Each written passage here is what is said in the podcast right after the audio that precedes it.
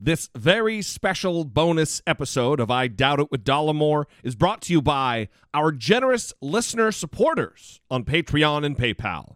If you appreciate what we do and would like to join them, go to dollemore.com slash PayPal or dollemore.com slash Patreon. The following broadcast may contain free thinking and open minded discussion, ideas, skepticism, and adult subject matter. Topics will be discussed using adult language, sometimes gratuitously. Get ready to move the conversation forward. This ain't your granddad's news and comment show. This is I Doubt It with Dollemore. All right. Welcome to the show, this very special bonus episode of I Doubt It with Dollemore. I am your host, Jesse Dollemore, and sitting across from me, that real tired lady, Brittany Page. How dare you? You're you're the hardest working lady in showbiz. Uh, It's kind of odd calling you a lady. yeah. uh, also, that is not accurate, what you just said. So, starting the show off with lies. Tired or hardest working lady in showbiz? Hardest working lady in showbiz. Are we in showbiz? I don't. I don't think. You're I don't- overanalyzing it. Goddamn, it's the intro. Well, I just like facts, is what I'm saying. oh, you like facts, do you? yes, it's very important Great. to me. Well, here's a fact for you. okay. We have Thomas Smith Yes. on the show today. Thomas, how are you? Doing great. How are you guys doing? Thank you for coming on at this early hour. It's early for me. Yeah, me too. Don't worry. 10:30 10:30 in the morning is is unacceptably early for Jesse Yeah. Dollemore. What are we doing here? Let's just go back to sleep. Well, I was just saying before we flipped on the mics that you are one of the most requested guests for a bonus episode, and we really didn't know each other. I knew of you because I know of your of your your show, Serious Inquiries Only, and then I just uh, subscribed to Opening Arguments, your other podcast. Maybe you're the hardest working lady in showbiz. Yeah. Um, but you've Yep. been requested multiple times by by listeners of the show, so we're we're glad to have you. oh, I'm very honored. Uh, thanks, listeners. I appreciate that. They're not here. Oh, shit. So we're just talking. You and I are just. they wanted me on to do a private recording with just you two, and they didn't want to hear it. Is what you're saying? They yeah, that's right. Now, we're not- this isn't going to make the air. I, what did you think? I, Oh, ju- I just wanted to chat with you. so, you are, I- don't know if you're from California, but you live in California, north of us. We're in Orange County. Are you from here? I'm from. Uh, yeah, I live in Sacramento. And what what exactly got you into podcasting? Oh, sure. Well, um, I I don't know if if I've moved on a bit now, but are are you guys like a skeptic related show? Or are you more of a news related show? What's your focus? Well, we s- I- we started Right. as skeptic, and then we moved on to news Hey, and there you go. There you go. Because that's kind of what I did. So a little bit. Um. So I started off in in like 2010. Uh, I was really into like the new atheists and stuff, and was I had always been an atheist. Really, I was like raised Christian, but I tried to tried to believe in it because it sounded really nice and all that to have something to do after you're dead. But uh, but I just never I never believed it. And then in in around 2010, you know, I really got into the to the to the horse people and to their books and you know Hitchens and Dawkins and Harris and all that. And and I it was really interesting to open up all those ideas and to to see people saying and writing the things that that like I kind of thought, but you know wouldn't be able to put it all together in that way. And so that was really exciting to feel like, oh, this is wait, is this a curse friendly show? What's you didn't give me the Fuck yeah. Fuck. Yeah. Okay. I was like, oh, this is all bullshit. I knew it was all bullshit. I'd always sus- suspected it was bullshit, but I just didn't have, you know, the the uh, powerful writing at my back before that that that they provided. So around 2010, I decided I had never read the Bible. I kept getting in arguments with with like Christians, and I had just they would claim like the Bible was this really nice thing. Actually, it was all friendly to everybody, and you know, they had, everybody has their own version of what the Bible is. And uh, I would get in arguments. I'm like, I know that's not true from the things I've read, but I had never read all the way through it. So I was like, okay, I want to read all the way through the Bible. And for some reason, I just decided, like, you know, I'll just podcast it. Like I, I'll just uh, screw it. I'll just, I'll do the the best case scenario will be people will enjoy it and it'll be funny and all that. Worst case scenario, it's an audio book of the Bible. like that that was what I figured. Like I would just read through it, uh, analyze it, and make jokes. And you know, the only audio versions I would find would be like these super religious ones. Oh yeah. Like, and then Noah, and then have all these like slow music in the background and stuff. And I was like, fuck it. At least I'll read it as an atheist, and that could be something interesting. So I did that, and I did that for years and years and years. I actually finished um, almost a year ago. I finally finished going through the entire fucking Bible. What's the name of that? What what what is that? That is that is the aptly brilliantly named Thomas in the Bible. That's that's all that is. But that show's over and and I got tired of being limited to the Bible, so that's when I started another show, uh, which at the time was called Atheistically Speaking, and then I renamed it to Serious Inquiries Only because I got tired of just uh, not being able to get the guests I wanted because uh, you know people are scared of the name atheist and I wasn't really talking about that much atheism related stuff anyway. Like I was I was talking about just anything, science, philosophy, politics, whatever. And so that's kind of the evolution. And then opening arguments is is um, with a friend of mine who had I got hooked up with him because he emailed into my show uh, about a legal point, and I could tell like, oh, this guy knows what he's talking about, and I don't know what I'm talking about, so that's good. so I had him on the show, and he was just brilliant. This brilliant lawyer, Andrew Torrez. And uh, so then I started having him back, and people liked it so much that they wanted us to start a podcast together, and and we did, and it really took off, and and so now I podcast full time. And Yeah. that's opening arguments, right? That's opening arguments. Yeah, sorry, maybe I forgot to say that. Bad, bad advertising. that we also this is our full-time gig between the videos that I do for Occupy Democrats and and the, well they're rebranded for Occupy but they're my videos that I put on my YouTube. Oh, nice. We're we're full-time new media people too. Um That's cool. we we Congrats. did we kind of started not kind of I think we really wanted to do a skeptic type of atheist podcast and We would choose topics in the beginning to focus on per episode, and then we found we were running out of skeptic and atheist topics to focus on. Well, not only that, but it's hard to, you know, I think my, I- like to, not to be critical or criticize, but I like to critique things. And I found myself being very critical of, like, I don't know if you remember, but three and a half, four years ago when we first started, there was an incident where the the Freedom from Religious Foundation or the the Atheists of America, one of the one of the main groups, was a legal challenge against these hastily prepared roadside memorials. You know, where people just put up the little white cross where someone died, and hmm. the atheist groups were challenging th- that in court. And I was just like, I was like, come the fuck on! What a waste of resources! What a waste of energy! What a bad PR move! Let these people grieve in whatever way they want to grieve. It's not, it's not a government. Anyway, it was just bullshit. So I found myself often criticizing Yeah. what what the atheist groups were doing. So I very quickly, I think I kind of shifted away from identifying with the new atheism movement and the organized groups because they seem to be more rabble rousers than trying to change hearts and minds, and that's where I am.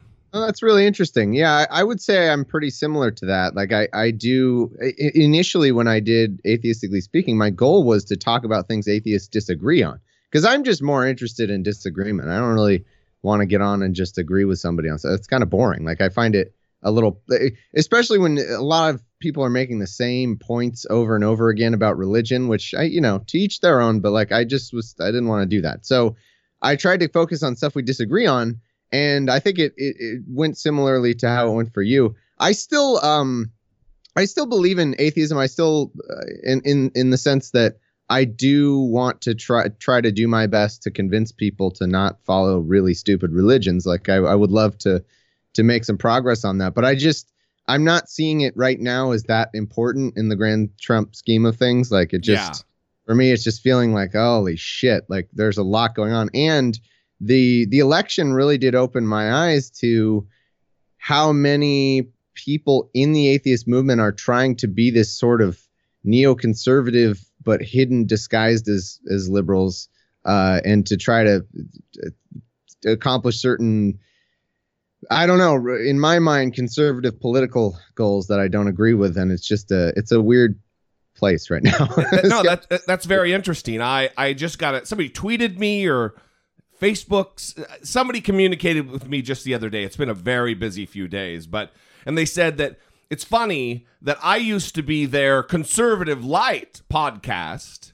Mm. And I've moved because I I just switched to uh, officially to the Democratic Party the day after the election.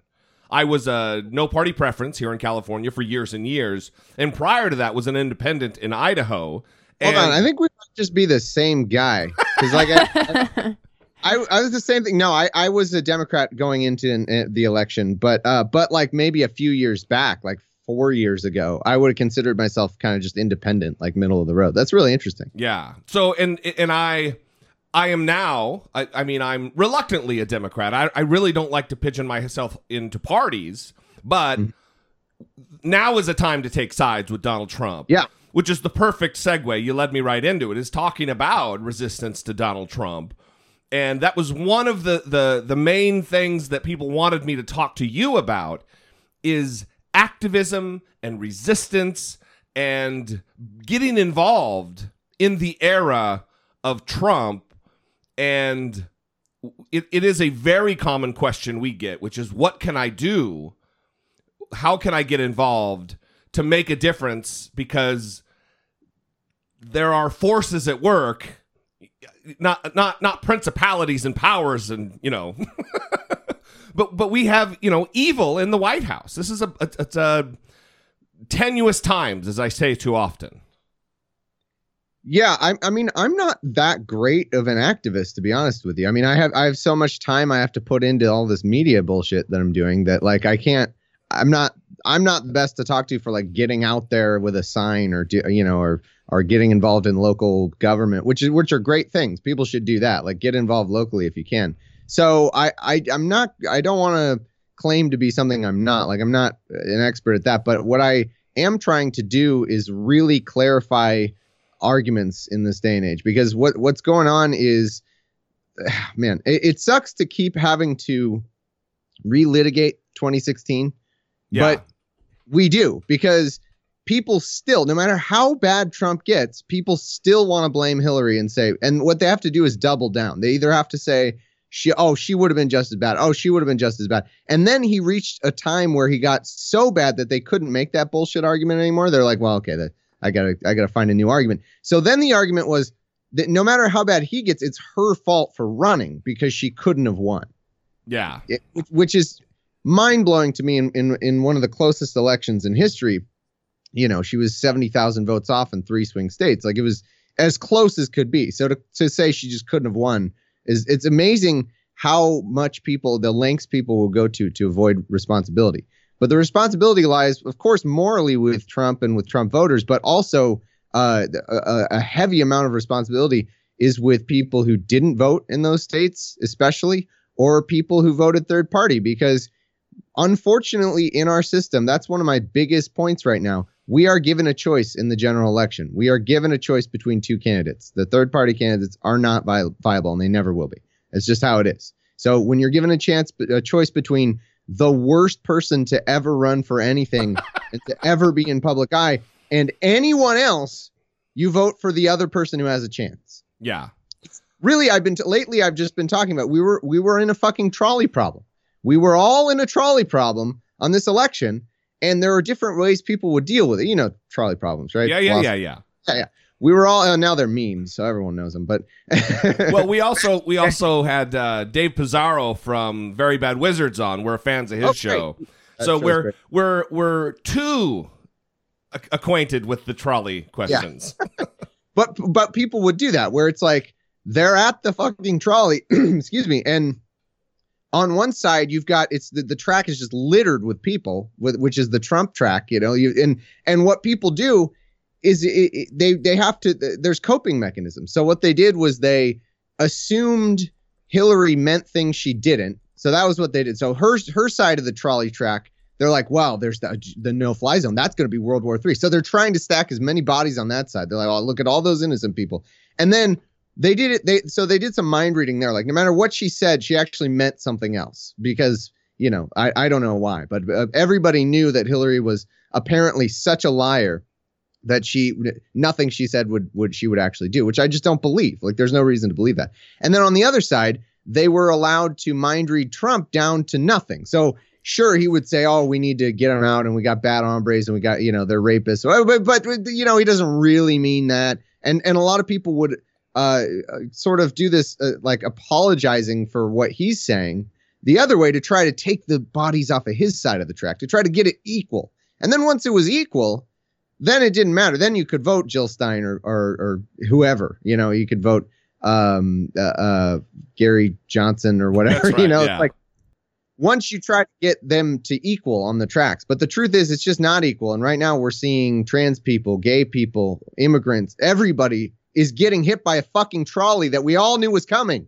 So, what do you say to the people who voted for Gary Johnson or Jill Stein or wrote someone in who say that it was based on principle that they could not bring themselves to vote for Hillary Clinton, even though they're willing to admit that Donald Trump is really as bad as they thought he was going to be? Yeah, it's a tough one. So first, I want to draw a distinction because a lot of people will say, "Oh, my state, it didn't matter," and there are definitely some states where that's true. If you're in California, it didn't fucking matter. It re- it really didn't. And there's there's other states that are going to go so far one way or the other that you know if you if you're wanting to like try to get a third party to five percent or whatever the threshold is, where I don't know some shit happens. I, I don't really follow third parties that much, but there's some talk of that but if you're in any state, and and it just goes to show because 2016, so many more states were in play that we didn't even think would be. Yeah, no kidding. So if you were in any state that was at all even close, you had a responsibility to try to keep um, someone who was. I, I was almost gonna go Godwin's law, but I guess I'll just I'll try not to, just to maybe it'll make me a little more credible. But you had a responsibility. You had a choice. Like it, it doesn't you could vote for you. You might as well write you in. Like, why didn't people just write themselves in? It's that you had just as much of a chance of being elected, and you actually agree with yourself 100%. Um, you're given a choice. We have two choices. It's A or B. It's a trolley problem. You don't you don't get to sit there and say, "Well, why the hell am I at this trolley switch?" Because the people on the track are yelling at you, dude. We're gonna get hit by a fucking trolley. We're gonna die over here. Switch it to the trolley. Yeah, I know the other track isn't perfect. There might be an innocent victim on that track, but there's thousands of innocent victims on this track. They are looking at you saying, change the fucking trolley thing to go on this track. And and when you vote third party, what you're doing is you're saying, I'm sorry, I don't want to be uh, I don't want to be at this trolley. Uh, I don't endorse this this trolley that we have set up. Uh, I don't I don't want to be a, a, a, party to it.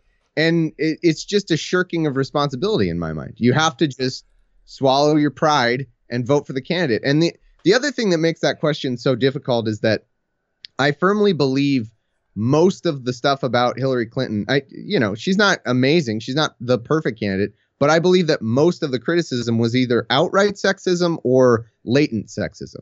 It was the kind of thing where you look at two names on a resume, one's female, and then you don't like. Like it was a, a lot of that where all these assumptions were made, and it sort of snowballed. Like it, I I'm, I don't mean to accuse anyone who doesn't like Hillary of being a sexist, but in the in the sort of um, mythology of Hillary Clinton, like at some point down the road, it was either people outright trying to lie about her, which we had all of that going on on the on the right, and Alex Jones, and she, you know, she's actually literally murdering kids in a pizza shop and all that bullshit. And then, but the, but I also think there's a lot of just um, kind of uh, but uh, under the table. No, that's not the right phrase. So kind of a you know latent sexism, yeah, kind of just not outright, but just um really, like I said earlier, when an, an example we went over uh, on on one of my shows recently that Andrew Torrez, my partner, pointed out was people blame Hillary Clinton for the crime bill. So they'll say, "Yeah, oh, she was first lady." Yeah, they will blame her for a bill where she was first lady. She was not in the Senate she gave a speech, you know, she gave speeches supporting it like any first lady would. You know, they're not going to go against their fucking husband, the president. And they didn't blame Bernie, who actually voted for the crime bill. Yeah. Like, it, it, like that's the kind of sexism I'm, uh, I'm talking about, where it's like there people were willing to associate so many horrible things with her, and I think it really snowballed. And you see it in her numbers because people liked Hillary Clinton two years ago or three years ago. You know, like her her approval. You know, she wasn't universally loved, but it was in the 60s or something. And then all of a sudden, as it, we get around two years to, to election time, and this sort of right wing misinformation engine get you know sees okay this is going to be the logical candidate and they get going on her and it just sort of this misinformation and this shit just kind of infiltrates you know Yeah. it just creeps in and then everybody and then everybody starts doing it. Oh she's not great. Oh she's yeah we all know she's a liar. Oh and that starts getting worse and worse. Oh we all know she's the worst human in the world. She's a liar. She's nothing ever but you know she's better than Trump. Like even people who supported her would say that stuff. Well, I I I disagree with you about her being even a good candidate. I think she was a terrible candidate, and I voted for her because of the very trolley problem that you're talking about. Um, well i i, I strongly respect uh, that decision. Uh, I'm more interested and perplexed by these people who, like here in O- south of us in or- uh, Oceanside, California, there's a a Mexican uh, undocumented immigrant who's a pastor, and he's being deported right now. His family is staying. He is being sent back to Mexico. He voted for Donald Trump. He supported Donald Trump. And because of his vote, he is going to be victimized by the very man that he supported for president. That kind of shit, I can't wrap my brain around why someone, what kind of mental gymnastics they have to do to. And he still says, Oh, I still support Donald Trump. It's like, come on, dude. You know Oh, you pretty- stepped on your dick. Yeah, it's it's pretty simple. It's it's it's the uh, uh you know uh, I didn't think that hyena would eat my face, man, who voted for face eating hyena party like or Yes. whatever. That's that meme. It's it's they thought he was going to throw everybody else out. Like they thought he was going to throw all the the bad hombres out, but I'm not a bad hombre. I'm a good hombre. But Yeah. but that's you know to to uh so and again we I don't we don't have to argue about Trump's internal. I don't care what he really believes in his but you know just fucking vacant mind but but what he says is very strongly uh, white nationalist like it's very xenophobic he doesn't want it, he doesn't care if you're a good hombre or a bad hombre like the, the people running his policy when it comes to that don't care they want all the mexicans out Well, I do Uh, believe. Listen, I, I do think that he is bad to the core where it relates to race matters, and um, his he has a family history history of it. His dad was arrested in New York City in the twenties during a KKK kerfuffle. Yeah, uh, it, it is in his makeup to to not rent his uh, his properties to to blacks and put in the little C on the rental application. And Yeah. we see time and time again he gets the opportunity to denounce the KKK and the former Grand Wizard of the same organization, David Duke, and he chooses not to until he's forced to. And then here we have Charlottesville, where horrific crimes took place at the hands of actual fucking Nazis. He Yeah. gets a chance to denounce, and he doesn't. until the last minute and then even the last minute he demands to start his speech with uh, a discussion of the economy and how well he's doing on the economy and then he eventually gets there Right. Yeah. Did you watch his statement this morning? no i i haven't um but i did see in headlines that he did try to he did he did it take two because it takes two tries to condemn the nazis everybody i think that happened in world war ii as well. Everybody was like oh they're great. No oh hold on. Redo redo. Uh no they're bad. They're bad. Okay. Well, it's not even a couple swings at that one. it's not even the early appeasement of Hitler. It's it's just oh, we're just gonna I'm gonna walk out of the room while everybody's asking very important questions about whether or not you enjoy their support, you appreciate their support, or whether you're going to condemn them. He walks out arrogantly. Last night, Brittany had we rewatched it, and Brittany had a visceral reaction just watching him walk. That Yeah. she's bothered that we've given him the rewarded him with the power of being president yeah of the united states we've rewarded him because you can see it in in his gait he walks with an air of power about him he walked out of the room like i don't need to answer these questions i'm president the ultimate arrogant swagger. it's disgusting Yeah, and I, I think that's his character. I think he's always been like that. He's somebody who you know who's not a good leader? Somebody who's always just been unquestioned his entire life. That's not a good leader. Yeah. Like regardless of what he believes, uh, which uh, he believes a lot of really stupid stuff, and he he just is not mentally capable of the job. He really isn't. Uh, I covered the two phone calls. Have you guys looked into the uh, transcripts that were released of his phone calls? Yes. Yeah. Yeah, that that was mind blowing. Like I, it, mind blowing. By the way, in that I fucking knew it all along, but but to actually see how stupid he is in real life, because people will still argue, oh, it's a it's a show. If you get get Scott Adams on your show, ah, he's a master persuader. He's a he's you know Scott Adams, the fucking Dilbert creator that just thinks Trump's actually a genius, and he's a set of you know he has a he has like an alternate reality for everything he does, where he explains it's actually a genius thing. Yeah, I listened uh, to his interview with Sam Harris, and it was Right, the most maddening thing I've ever listened to. I did listen to the entire thing just Yeah. on principle, but it was not a good time. yeah, it's, it's the worst. That guy is the worst. But you saw in the Australia call specifically, the Mexico one was bad.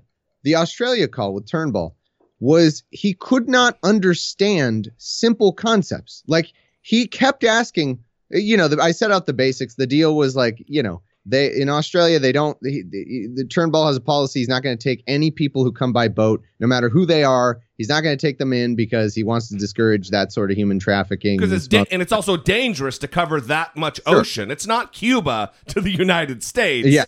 It's you have a Yeah. vast fucking Indian Ocean. So it's the danger and the precedent for that kind of. Yeah, it's like it's like not negotiating with terrorists kind of thing. Like you don't want to encourage that illicit activity to get there, even though and there's a lot going on. And anyone, I, I I have a lot of Australian listeners. Like there's horrible things going on in these fucking camps they're putting them in on these islands. I don't in any way mean to condone that, but I do at least understand the policy of look, we're not taking anyone who came by boat because we don't want to encourage it. Like we Yeah. don't want to encourage the smuggling where people die. And so that's his policy. And Trump cannot grasp this. Like he can't understand it. He said, "No, I guarantee you, the people you have are bad. They're bad people. They're bad." And and and Turnbull's like, "Well, no, they're we just we can't let them in because they came by boat. We don't know. We know they're not bad people. Like we know who they are. We've been monitoring them for years. Oh no, they're bad." And then later, Trump says, "Like, why are they in prison then? Why are they in prison then if they're good?" It's like, because uh, uh, the the boats. I already explained the boat. And then a third time, Trump says, Wait, so what's the thing with boats? Oh no, never mind. I I remember. It's because they come from certain locations. And Turnbull's like, "D- no, that's not it. He literally asked the question. He's and then he says, "Oh no, I remember. It's the wrong thing." Like it, he couldn't be less capable. Like he's just he has no attention span by all accounts. Absolutely no attention. span. Turnbull was also trying to reiterate listen, you're very concerned about this safety issue. I've told you multiple times. You can vet them. You're not Yeah. accepting anyone that you do not vet. So Yeah. I don't understand why this keeps coming up. It was like he was talking to a toddler. It really is. Yeah, he he absolutely is. a It's just- toddler who eventually hung up on him. because this is bullshit. This call, this is terrible. The, the call with Putin Yeah, was really great. Oh, yeah. This is terrible. Click. God damn. Well, listen, I, I think that another aspect of what kind of led to Donald Trump is this weird cultural phenomenon that's happening, and it's being led by asswipes like uh, Dave Rubin and other notable atheists who are fixated on these spoiled rich kids in spoiled rich kid colleges wanting safe spaces at a few isolated uh, campuses. This isn't happening on a widespread basis. This Yeah. attack on free speech that's so pervasive in our society that it needs to be the focus of every single word out of Dave Rubin's mouth Yep. that is also something that I think fueled this this fear of of the shift in our culture that led to Donald Trump being being elected.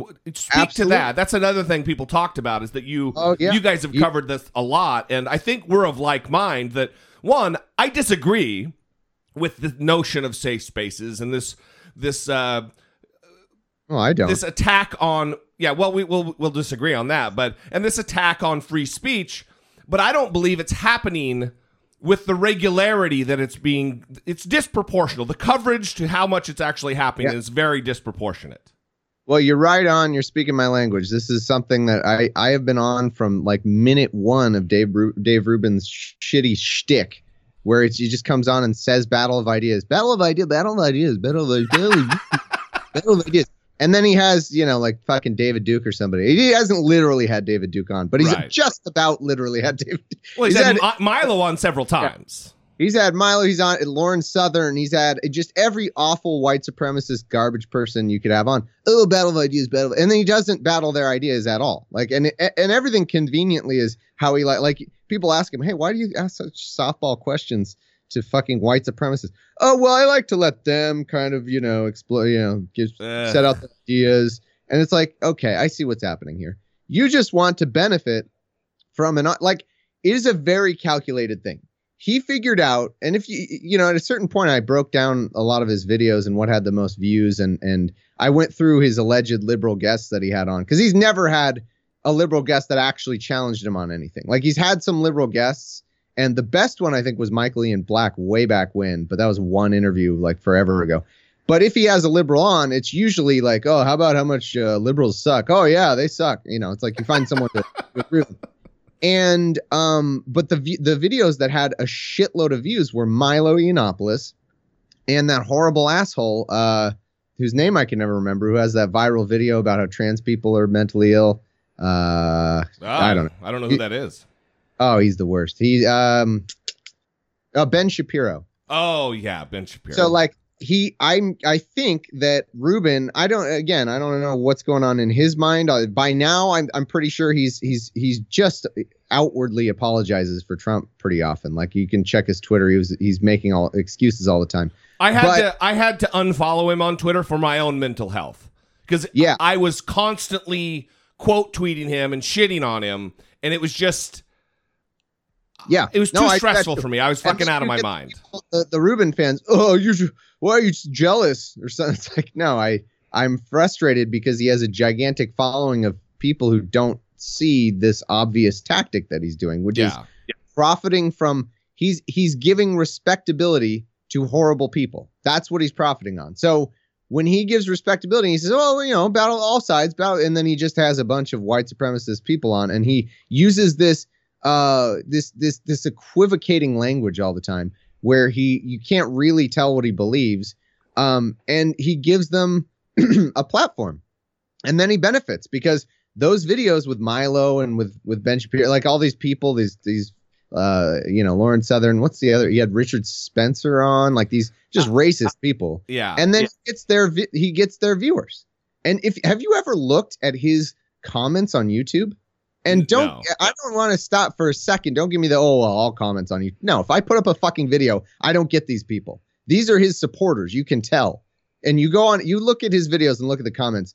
It is the worst of the worst that support him. That are that support him. yeah. This isn't oh people are are you know trolls. No, his supporters are fucking horrible people because he gives horrible people a platform. Well, his some some of his supporters must be uh, opponents of mine on YouTube because I get a lot of that insane vitriol from supporters of Trump, who I'm sure cross over to his platform as well. Oh, and and to, to hit this safe spaces thing. So safe spaces, um, you know, I've I've had someone on to talk about them before. They're a very specific thing. Uh, they're they're they're like, and this is something uh, I think Peter Boghossian is really terrible on this. He got, he tweeted some article with seven safe spaces, and like most of them, one of them was for veterans with PTSD. It's like, are you fucking telling me you don't want veterans with PTSD to have a safe space if they're worried about being triggered or if they're going through some like all it is is a place where people can't that that they won't have certain triggers. That's really all it is. Like well, it's no, not well, give us give us an actual real world example of a safe space.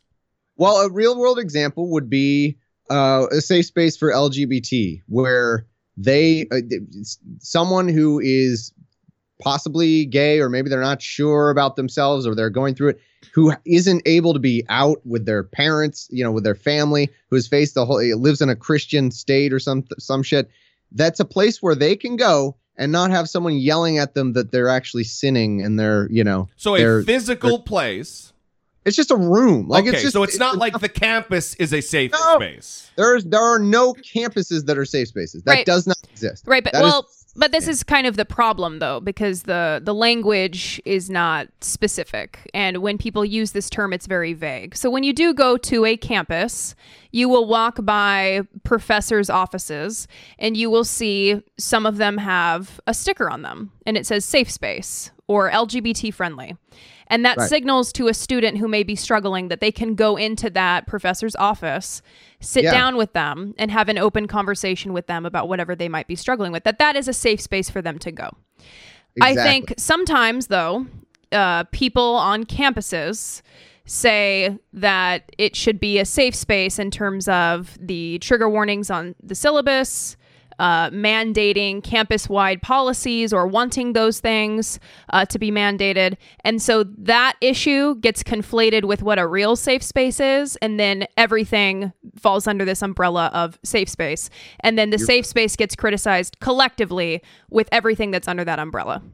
You're totally right on that. That's true, and there are um like one one uh, example of where I was really on the other side of this was the Goldsmiths University incident with Maryam Namazie because they tried to make like their and it, by the way, it almost never affects actual classes. Like maybe the trigger warning thing, though. I you know I agree with certain trigger warnings. I, I think if something's going to be really grotesquely violent or there's going to be like a rape portrayed, like I I don't know why it's a harm to to warn people in the syllabus, like, hey, today we're covering you know, Well, because it sets a precedent for for what? For uh, triggering. Well, what's next? There's going to be a gunshot. I we got an email one time because I played a clip and there were gunfire in in the clip, and I had people, and I'm a former U.S. Marine. You had one person.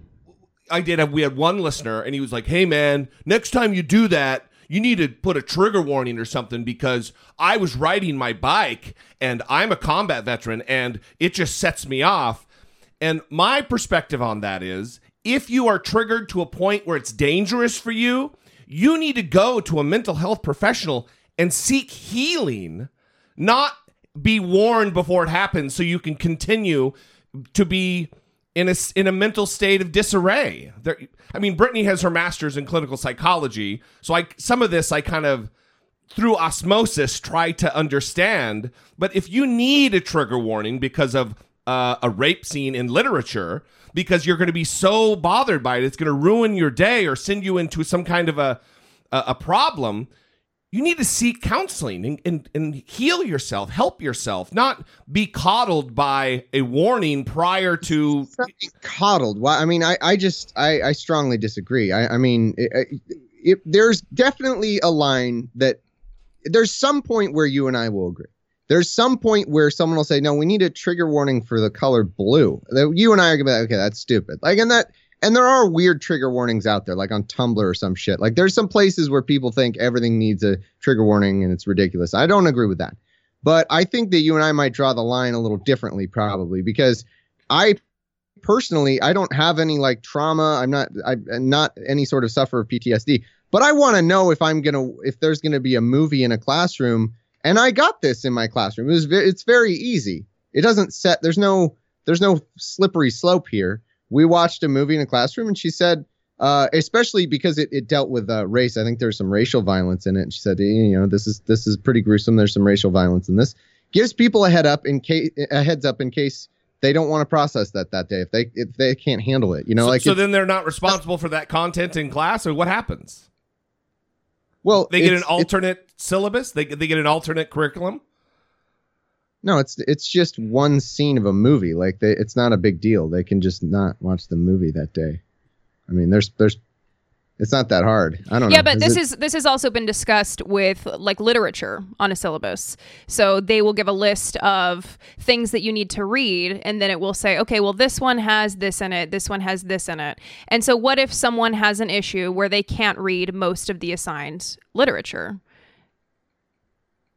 Um, I I haven't seen that happen in real life, but it, I I suppose if you can't take the class, then you can't take the class. Yeah, no, I I mean I I agree with you that if someone is suffering that much, that they are they they're likely not up for the class. Right. But- and listen, I, w- I would say that there's definitely not an issue with someone saying, listen, I'm going to give uh, trigger warnings. I'm going to do that. But there's a different discussion to be had where the college says that it, it needs to happen and says that all professors need to do that. I don't know how you feel about it.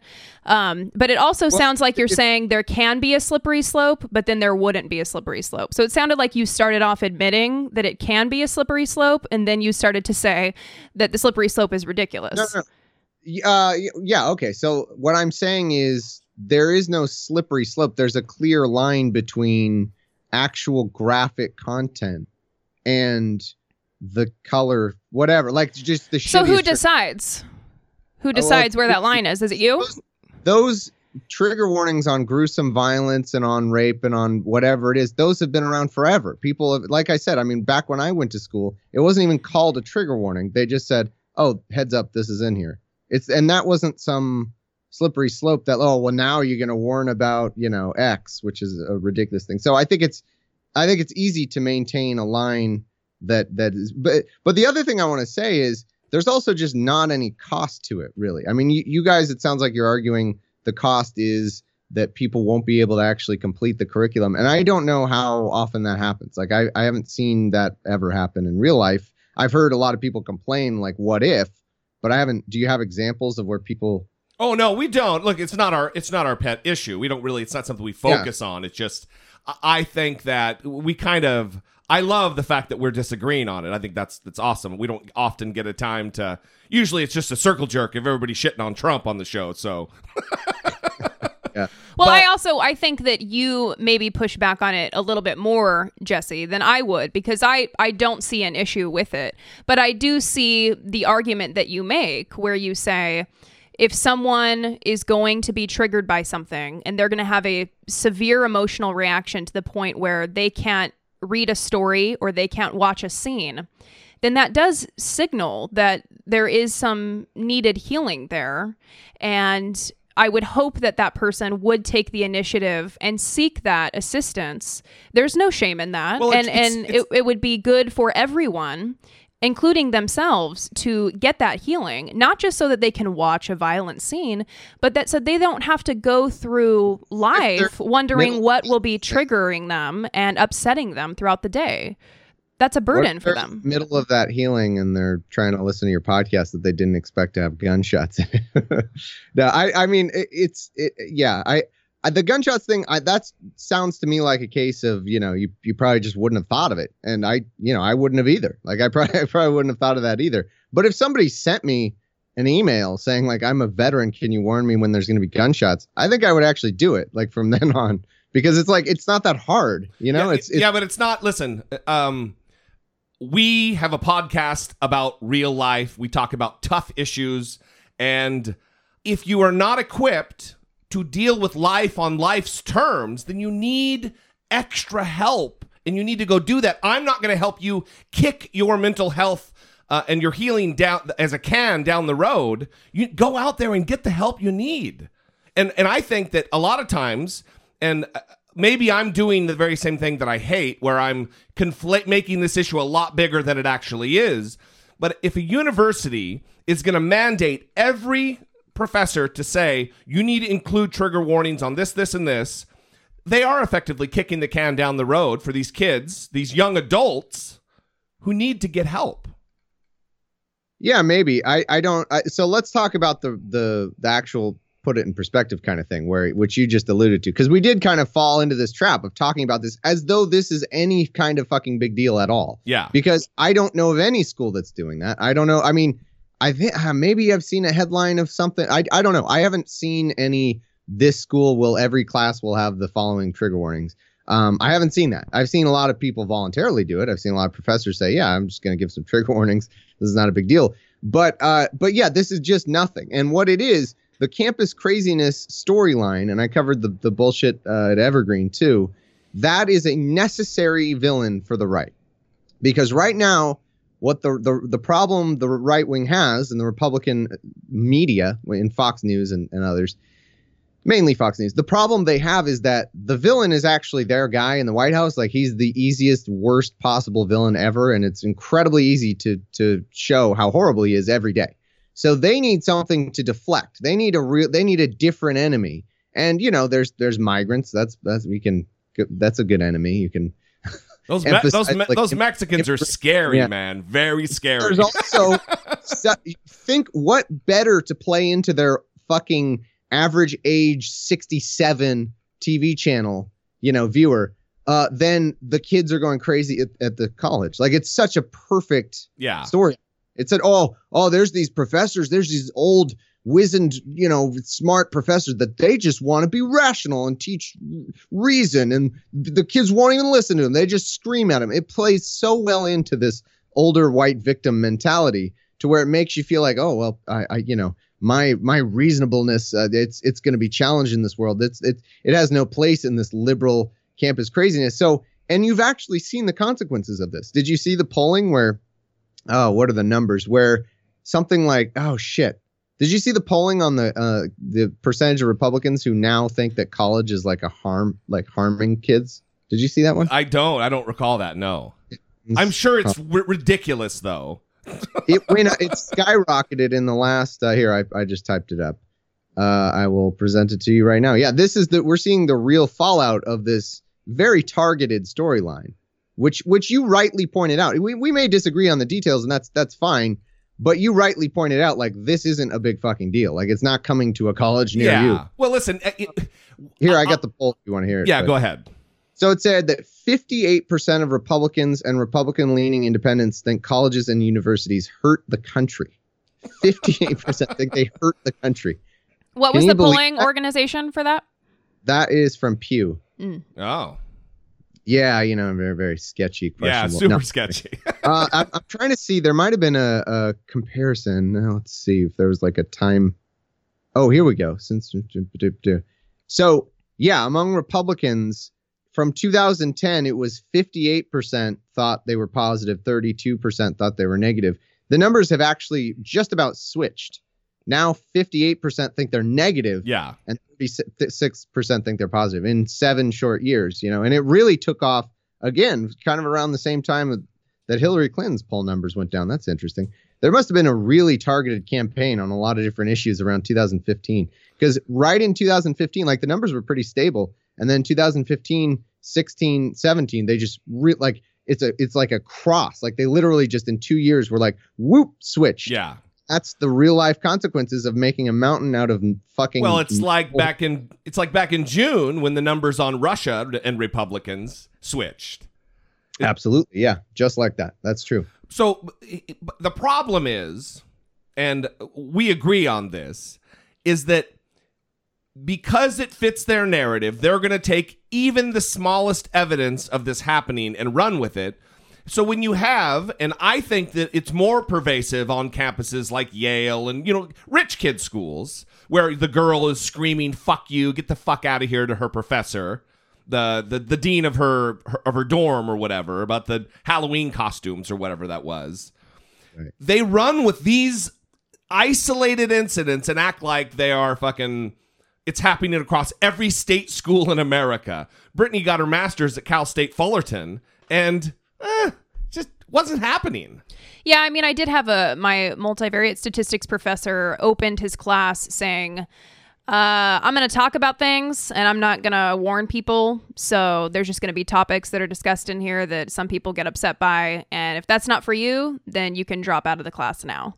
That was pretty much the only conversation like that that ever happened. That is an aggressive trigger warning. He, yes, yes. That's more on your guys' side of the, the coin there. he well he he would talk about there being problems with uh, student complaints and he just didn't want to he wanted to make it known up front where his position was on that and so you take a couple of headlines where some students complained to their university that they weren't provided a trigger warning and this happened and then republicans take it and run with it because it fits their narrative and even mm. though it's happened a couple of times it still does damage, I think, in terms of it supporting their worldview, as you see in that Pew poll, which is unfortunate. Yeah. It's a way it's a way to turn. It's a it's a place to turn and see a villain where, you know, when if you're if you're an old white male, it's kind of hard to find villains, like find ways that you're per- persecuted, but you know, they they managed it somehow. They managed They manage it a lot lately. You should check out the Red Pill on Amazon. Oh, Jesus. Have you seen that? No, is it a documentary or something, or what is it? Well, it's ostensibly, and I'm using that word with a giant Liz Lemon style eye roll. it is ostensibly, oh brother, a a feminist who did a documentary about men's right activists. Is it men's rights activists? Yes. Yeah. Just And- MRAs. MRAs and sure. and then she in the process of making this documentary she switched her opinion oh, and Oh, yeah. apparently Netflix pulled it because it was too controversial or some shit they were getting flack for it so now it's on Amazon Prime and someone told us to watch it because it was so such an eye-opener Yeah. and it is a fucking puff piece propaganda bullshit these fat Yeah, well- fat toothless dudes who have never gotten laid and are angry about it is what it Let is. let me, let me take a couple guesses, and I could be wrong. Do they say that feminists are are they just love the fact that men get raped in prison all the time? Like they're just feminists. They're so happy with prison rape. Like they're they're all for it. They're just they love it. It's their favorite thing. Because that's the bullshit MRA. Oh, did you know? There's so most uh, people who get raped are actually men. And it's like, well, yeah, if you're in a prison, that's a very like real issue. That's something that's horrible. I would love to uh, put an end to that. They're also raped by men. Yeah, that's true. that's part of it. But also, it's just it's not relevant to my life. Like it's pe- feminists who want to make things better for women in everyday life. Like obviously, they're not going to be speaking about prison rape. Like it's just not. That's a different group. Like sure, if you want to have a group for prison reform, by all means. Like I 100% support that. Like I actually worked uh, for for the state of California in budgets for prisons. And yeah, there's some horrific shit that goes on. And I don't know how to solve it. Like you, would think it would be easier, but but it's not somehow. Like it's somehow it's impossible to to stop people from having weapons and, and raping each other and doing all this horrible stuff. But it's just not related. Like the, the the arguments that these MRAs make are always like, well, you're not focusing on this. You're not focusing on all, all these men dying in coal mines or accidents or whatever. It's like, yeah, it's not, they don't, that's not their issue. Like they take, the argument is if you're not talking about something, then you're for it, essentially, is the straw man that I see out of the MRAs a lot. Yeah, well, we only made it about 35 minutes in, 30 to 35 to 40 minutes, I would say. And You made it farther than me. I was playing Angry Birds in like 10 minutes. well, it was kind of it was kind of fun to watch, and um, it was interesting because they they didn't say, "Oh, the feminists love to."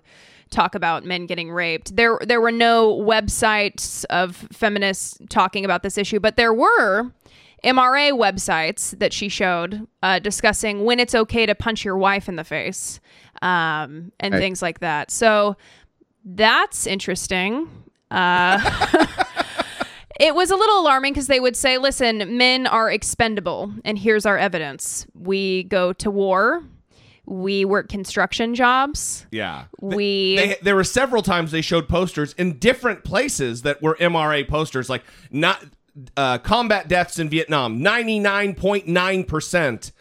It's yeah because the men who controlled the country set a policy that women couldn't be on the front lines. It's because of men that that is the case. You fucking dickface. and men still get pissed about women in combat. So I, I don't understand what what their argument is. it's it like I said, it's a side hustle because they're fat and th- many of them were missing teeth. I don't know what's going on there. It was almost as if I'm not going to comment on that. That's Jesse's deal, and uh, they. It's almost as if they believe they're being forced into construction jobs. Like that's the only choice for their life. None of those dudes that were interviewed did construction. Come on. They were complaining about the number of men in firefighter positions, construction jobs. It was it was interesting. Yeah, you know, you know what jobs pay really well? Firefighters and construction jobs. Right. Actually, firefighters pay really well. yeah. That's- very, that's a- very well. I mean, they, uh, you know, that there there is certainly danger. It's hard work, but uh, but they get paid pretty well. Um, yeah, I don't know. I mean, there's there's there's issues to talk about. Like it is true that uh, you know, like what 90 million percent of accidents on job sites are men. Like it's there are things that men suffer more than women in certain respects in in jobs, but it's not like first off, they also get paid a lot more. like they're able to do these jobs right. that you know get paid a lot more like any job that is more male centric uh, the the the wages are disproportionately up, which is why you know the the gender wage gap exists. A lot of why it exists.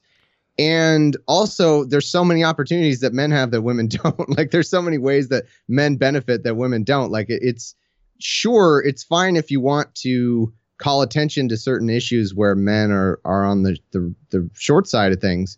That's fine, but as long as you put it all in perspective and want if, and want to acknowledge, you know, how many times women are on the short end of things, and they don't. The truth is, they're doing what what you just said, which is they're also simultaneously making videos about punching their wives and stuff like that. Like it's it's not as though this is a good faith argument. Well, it, that's the problem. Is their argument is fucking terrible.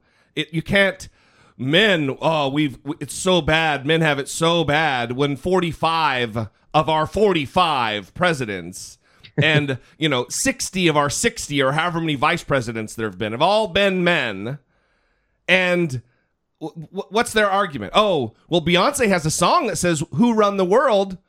Ladies do. Oh, well, it must be true. Like just f- fuck off. I guess that's uh that's my position on it, Thomas. Okay, I like. That's good. Well, there's probably no better way to to end the show than on that sentiment. I, I, usually like to leave the the guest the, the last word. Um, why don't you tell us um, where can people find you? Oh, just Google Serious Inquiries Only or Opening Arguments would be fine, or find it on uh, iTunes or whatever podcatcher you use. Are you on the Twitter machine? Yeah, I'm on Twitter at Serious Pod uh, is my main one, and then I do kind of more funny stuff on at T and the B, which was my Thomas and the Bible Twitter until that ended. But I, it's weird. I have like two accounts that have the same number of followers. It's kind of a bizarre. I'm gonna thing. go. I'm gonna go sub- uh, subscribe to your your Thomas and the Bible because I'm I had no idea about that. That's fascinating to me. So I'm gonna go check that out for uh, sure. Yeah, I, yeah, I guess. I don't know, man. It's. are you on pa- Are you on Patreon or anything like that? Absolutely. That's how I make my living. Uh, Patreon.com slash serious pod and slash uh, law for opening arguments. So just law, yeah, huh? I, yeah, yeah, just law. I actually have Patreon.com slash atheistically. Wow. But, uh, old show, yeah. If you go to that, it's just a redirect. But I guess when you start at 2010 it, yeah, uh, you're, you're you're a pioneer. Yeah, well, that one was uh, so P- Patreon wasn't around then, but yeah, that one was for my atheistically speaking show, which I started in like 2000, I don't know, 14 maybe 2000 something like that. Yeah, but uh, yeah, no, I was it was pretty early on in Patreon days. Um, but yeah, Patreon, as much as you know, I have a lot of complaints about them. They are the the the way I make my living. So. Yeah, it's awesome. They are definitely well, a benefit. well, listen, man, thank you for coming on the show. I- I'm I'm thrilled that we haven't had a you know a tinge of disagreement. I think that's a beautiful thing. Um, right. We can let the audience decide where they fall on it. I'm probably being a little radical. That is kind of the way I lean. Brittany has to fight it twice a week and in bonus episodes like this. Mm-hmm. So maybe we'll uh, maybe we'll let the audience decide and. Uh, if you have questions for Thomas, maybe we could ah, carve out some more time for him. 657 464 7609. Of course, you can always email a voice memo from your smartphone to I doubt it at dollemore.com. Thomas, thanks for coming on. We appreciate you, brother. Oh, thanks for the invitation. This was a pleasure. It's really it's it's cool to hear that there's some kindred spirits out there. I, I really it's felt lonely in the uh, skeptic movement lately. Kindred but, uh, spirits, just like Anne yeah. of Green Gables. that is a that is a junior high literary reference that no one is going to get.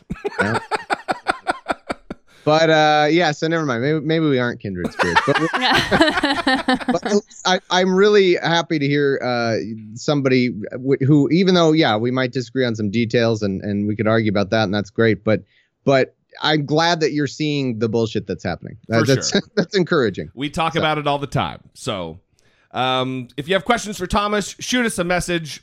We'd love to hear from you. We will see you next time. And until then, for Brittany Page, I am Jesse Dollemore, and this has been I Doubt It.